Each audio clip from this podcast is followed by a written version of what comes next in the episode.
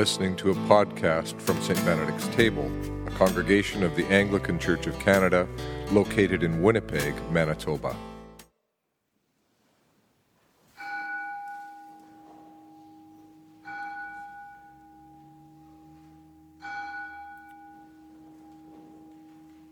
Alleluia, Christ is risen. The Lord is risen indeed. Alleluia. Ah, that word, Alleluia.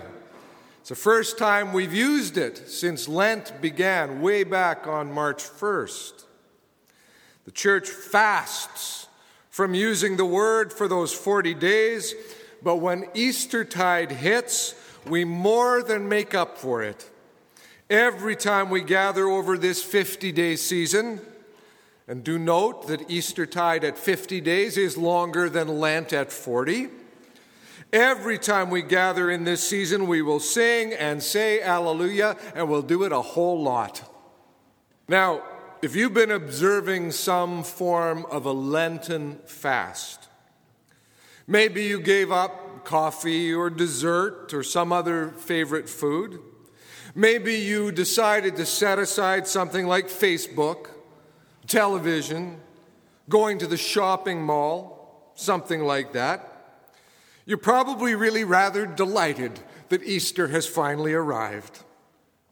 Giving up the use of my car stereo has become one of my regular practices in the Lenten season, and I will be quite happy tomorrow morning when I can resume playing it again. Of course, through Lent, I still did play it on Sunday.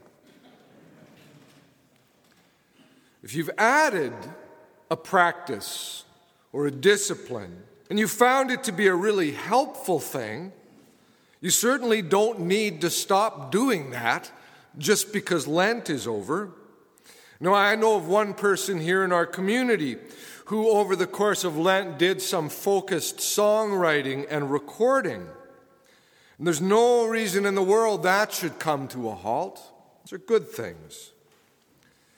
But you know, I'm also quite aware that for a good number of us, Lent and particularly Holy Week have served us in other ways.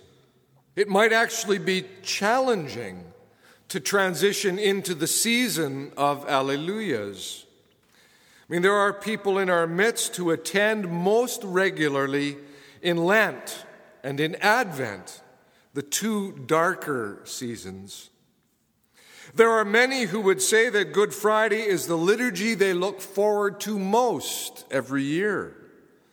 Maybe I'm in that camp too. I mean, my, my Good Friday sermon is easily the longest of the year, my Easter day often one of the shortest.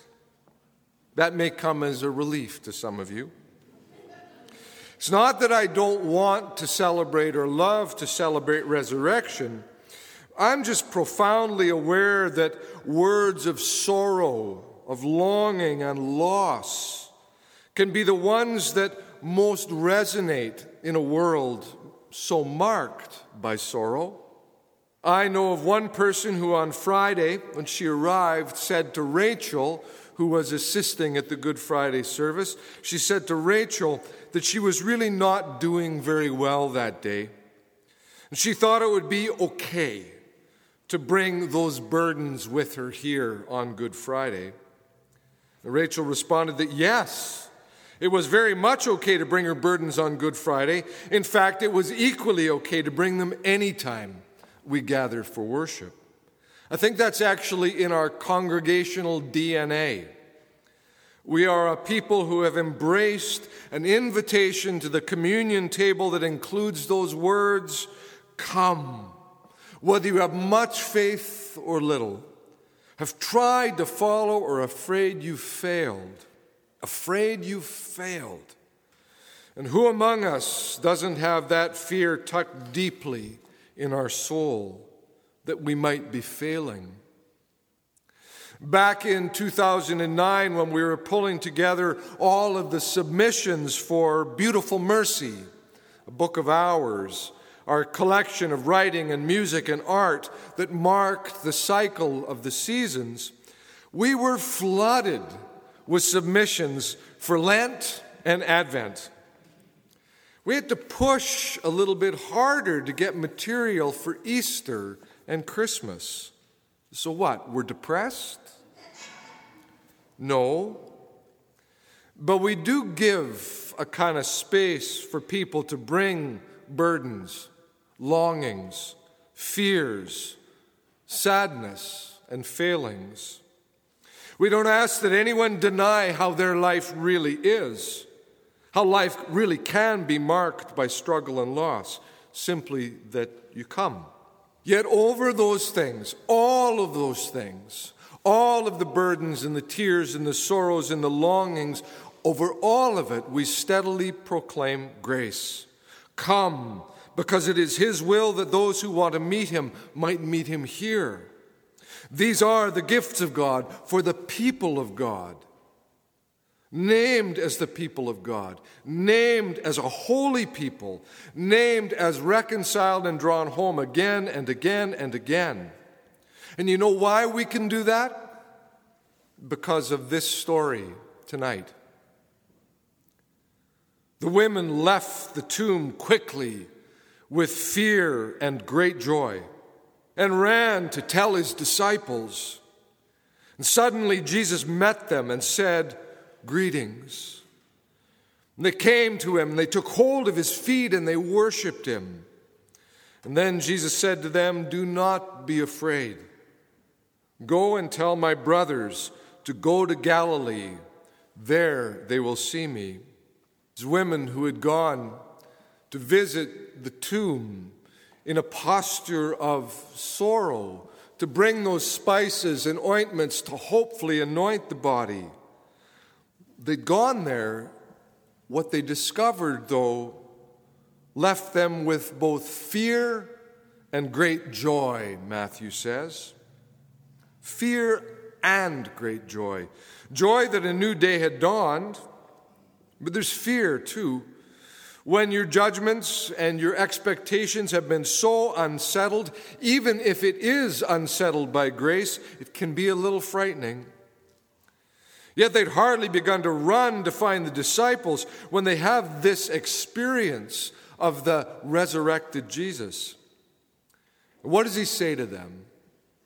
Do not be afraid. It's beginning, it's just beginning. And while it may be turning things inside out for you, there is no reason to get locked in fear in light of the resurrection, which is why we celebrate resurrection, why we celebrate Easter, 50 days of Eastertide, and then Sunday after Sunday after Sunday through the year, we celebrate resurrection. Even if at times Lent might feel the more natural fit. The news brings fresh stories of an increasingly militarized North Korea, of more violence again in Syria, of that steady refugee crisis that just doesn't seem to end, and of another death in the north end of Winnipeg. In our own lives, we may be steadily dealing with an illness or a depression or a deep loss or a job that we just can't stand or, or, or. It all seems to sit much more naturally in Lent, doesn't it? But don't be afraid, Jesus says. Don't be afraid. He says it to the women and he keeps saying it to us. I very much appreciate what Bishop N.T. Wright has to say about the enduring message of that first Easter morning. He says, the world is now to be seen neither as a tired old system going round and round without hope or meaning, nor as a sick joke in which intimations of immortality always run into the brick wall of death and cynicism. No, now it's to be seen in terms of new grass and spring flowers growing through a fresh crack in a concrete slab. Hmm.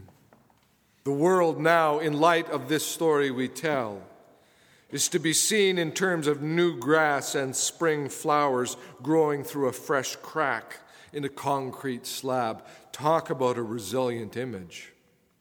This spring, this spring, every time when you walk, you see grass pushing through a cracked sidewalk. See it as an icon of the resurrection, which means it's an icon of relentless hope. In fact, even if it's one of those accursed dandelions that you see coming up through the cracked cement, even if it's a dandelion coming up through your own driveway or your own sidewalk, don't curse it. Laugh at it and relish it as the most unlikely icon of the promise of life. Alleluia, Christ is risen. The Lord is risen indeed. Alleluia. And because he is risen, so are we. In the name of God, Father, Son, and Holy Spirit. Amen. You've been listening to a St. Benedict's Table podcast. For more information on our church or to provide support for our online work, visit us at stbenedictstable.ca.